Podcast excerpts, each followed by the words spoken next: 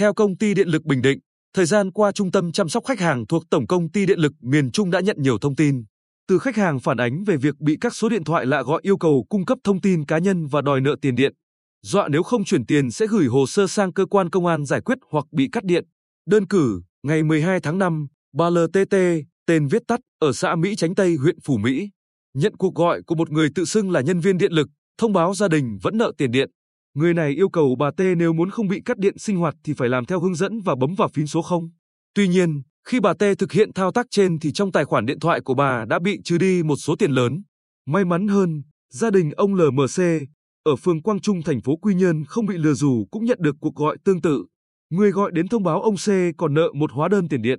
Nếu không thanh toán sẽ bị cắt điện và chuyển hồ sơ sang cơ quan cảnh sát điều tra. Tuy nhiên, vì trước đó đã chuyển khoản thanh toán tiền điện qua ứng dụng E Mobile Banking và nhận thấy số điện thoại có nhiều nghi vấn, ông C chủ động ngắt máy, gọi đến trung tâm chăm sóc khách hàng của Tổng công ty Điện lực miền Trung hỏi cho rõ. Ông C được thông báo cuộc gọi đó là mạo danh lừa đảo. Qua tìm hiểu, nhiều trường hợp người dân nhận được cuộc gọi từ số điện thoại lạ,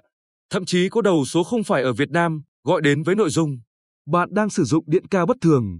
Chúng tôi sẽ cắt điện trong thời gian tới. Vui lòng bấm số chín để được gặp nhân viên điện lực tư vấn." Theo Tổng công ty Điện lực miền Trung, chỉ trong khoảng thời gian từ ngày bốn tháng năm đến mười bốn tháng năm, đã có tám mươi mốt cuộc gọi từ khách hàng đến tổng đài chăm sóc khách hàng của đơn vị để phản ánh về tình trạng trên. Riêng tại tỉnh Bình Định, từ đầu tháng năm đến nay đã có mười ba cuộc gọi phản ánh về tình trạng giả danh nhân viên điện lực Bình Định nhằm lừa đảo, chiếm đoạt tài sản thông qua các số điện thoại lạ.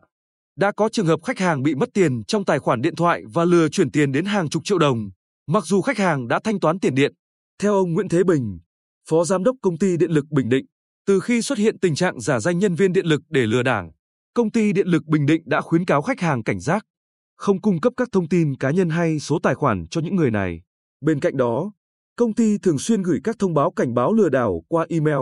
tin nhắn đến khách hàng trên địa bàn quản lý, chủ động gửi văn bản đến Ủy ban Nhân dân các phường, xã, thị trấn để thông tin. Ngoài ra, Điện lực Bình Định khuyến khích người dân tiếp nhận thông tin từ kênh chính thống của điện lực như ét em ét, email, ứng dụng chăm sóc khách hàng của Tổng công ty Điện lực miền Trung. Đặc biệt, khách hàng chỉ thanh toán tiền điện theo các kênh đã thống nhất với ngành điện. Ông Bình cho biết, Điện lực Bình Định đã thống kê những số điện thoại giả mạo do người dân cung cấp và sẽ làm văn bản báo cáo Sở Thông tin và Truyền thông, đề nghị Sở có ý kiến, chỉ đạo các nhà mạng tăng cường kiểm tra, có biện pháp xử lý những trường hợp mạo danh cán bộ, nhân viên của ngành để lừa đảo qua điện thoại.